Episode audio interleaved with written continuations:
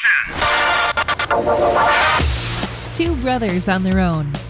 After the loss of their mother, who held their family together, Zach and David are left to finish their high school years by themselves. Their father is physically near, but took a turn for the worse and fell into a life of drunkenness and distance.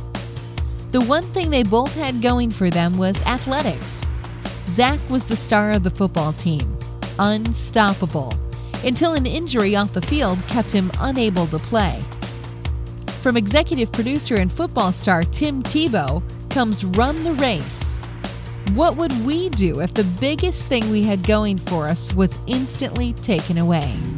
This ain't about football season. Chance of scholarship for this boy. Look, Coach, with all due respect, this isn't about football anymore. It's about a ticket out of here, and that ticket's gone now. They give scholarships for track.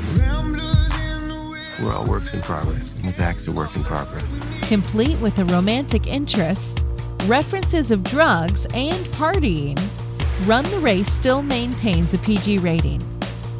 There's an emphasis on working toward a goal and grabbing for an alternative when the original plan doesn't work out. It also deals with the power of a mentor who has the ability to walk them through their frustrations in life.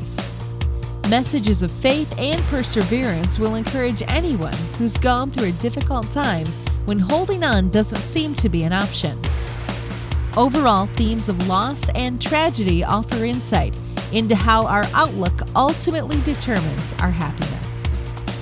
I'm Rachel, the Cinema Mom, giving you permission to enjoy the movies.